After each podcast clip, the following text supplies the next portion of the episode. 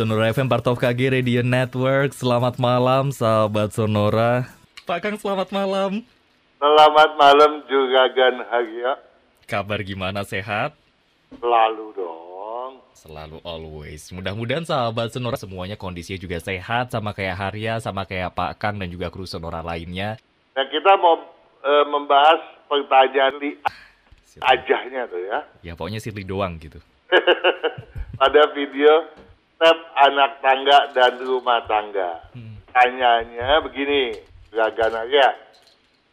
Malam, Kakang mau tolong tanya. Jarak bordes dengan kamar tidur 4 meter.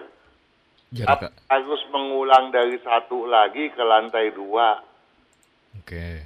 Ngerti nggak maksudnya nih? Enggak. Kalau kita bicara bordes, ini pasti kaitannya sama anak tangga. Ya, iyalah sama apa lagi? ya toh? iya. Nah cuma masalahnya sekarang, pertanyaan aja nih. Kalau jarak bordes dengan kamar tidur 4 meter, berapa jarak dari lantai ke lantai sebetulnya? Oke. Bordes, Anda eh, paham nggak sih yang dimaksud dengan bordes juga Ganaria? Itu kan yang di tangga itu kan? Yang perbatasan itu. Ah, yang yang kayak teras, ya bukan teras siapa sih istilahnya tempat Oh. istirahatan tangga. Pemberhentian sementara nih. Ah, Misalnya kita capek melangkah, ah, berhenti di situ. berhenti ya, dia pemberhentian, dia perbatasan. Di, biasanya ada di pertengahan tangga tuh ya. Betul. Nah sekarang kalau dia ada di pertengahan tangga, terus dari bordes ke kamar tidur masih 4 meter, berarti jarak lantai ke lantai bisa 8 meter tuh. Tapi Ya sebenarnya menanyakan bordesnya pun udah aneh. Ya nggak aneh sih, maksudnya kayak kenapa nggak tangganya aja? Ya aneh dong. Ya, jadi ada tangga 8 meter gitu dari lantai satu ke lantai dua. Itu rumah siapa ya? Mungkin rumahnya sebenarnya tiga lantai tapi diringkes satu lantai. Ya nggak bisa dong. Gitu. Kan biar hemat Pak Kang. jadi gini, Hmm. kita, kita anggap aja lah, kita jangan pusingin sama 4 meternya itu. Oke. Jadi yang dihitung, kalau di bordes tadi, yang namanya bordes kan pemberhentian. Hmm. Kalau di pemberhentian itu ternyata ada satu lantai, eh, ada satu ruangan, misalnya ruangan gitu ya. Jadi ada pemberhentian. Nah itu baru ulang kembali dari satu lagi, ya. Tetapi kalau tidak, hitungan anak tangga tuh antara lantai per lantai gitu.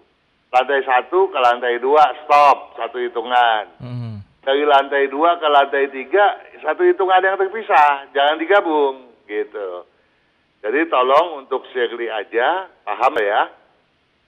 Oke, oke, oke, oke. Paham belum nih juga kan? Enggak, sebenarnya ngawang sebetulnya, tapi nangkep secara abstraknya. Iya, tangga kan ada lima hitungan ya. Ya. Kita udah bahas itu di step anak tangga gitu kan. Heeh. Nah, nanti kalau buat yang tidak mengikuti sekarang ini, tolong disimak video step anak tangga dan rumah tangga ya. Ya. Nah, di situ bisa ada penjelasan cara menghitung. Heeh. Nah, penghitungan dari uh, lantai satu ke lantai dua, waktu kita uh, menginjakkan kaki ke step pertama itu baru dihitung gitu. Nanti dari lantai dua ke lantai tiga itu pengulangan kembali. Oke? Oke. kita mau lanjut. Ya, selain video tadi mengenai tangga juga ada tuh feng shui tangga, uang cepat habis dan cara memanfaatkan grafik sio-sio. Hmm. Tapi kita mau bicara, kalau kita bicara tangga sebelum kita masuk lagi ke dapur, Hmm. kita itu berbicara menuju sesuatu yang lebih tinggi dong, naik dong Naik. Dari bawah naik ke atas. Itu berarti kita punya ambisi dong, mau naik dong. Yes. Ada satu penjelasan mengenai ambisi.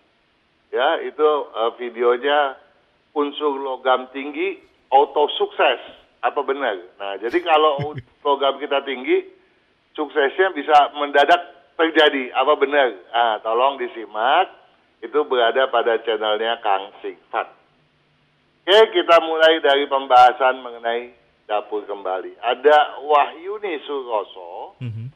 pada video feng shui dapur, kaya dan harmonis, hindari perselingkuhan. Dia bertanya begini, saya kepingin buat dapur di lantai dua, Oke.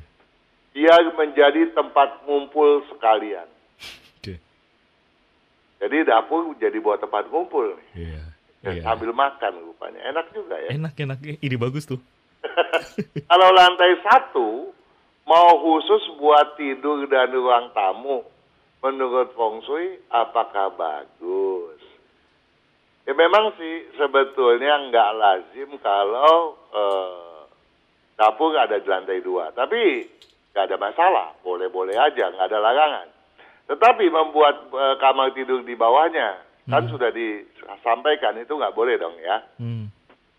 Eh, be- jadi bentar Pak Kang. Kan Apa? biasanya kamar yang di atas, dapur yang di bawah itu nggak boleh. Begitu juga sebaliknya berarti. betul. Ah. Ya, jadi kan saya katakan tadi di awal, ya dapur tidak boleh di bawah, di samping, bersebelahan, berhadapan di bawah atau di atas Hmm. ruang tidur, gitu kan?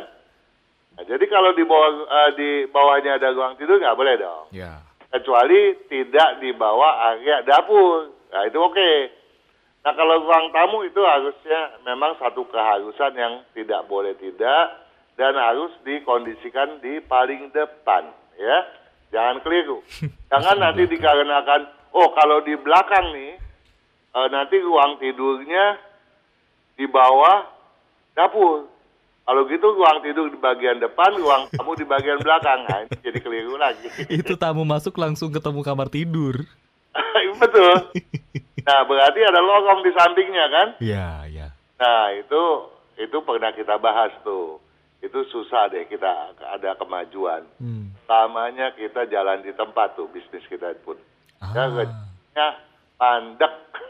Oke, oke, oke. ada guys, Hmm. ada video feng shui dapur kaya dan harmonis hindari perselingkuhan. Hmm. Waduh, kalau kompor dan sink berseberangan tapi letaknya masih zigzag, Hmm. Ini boleh nggak ya katanya mohon pencerahan ya tentu saja boleh asalkan satu tidak melanggar ketentuan bahwa posisi kompor itu nggak boleh setelah sing.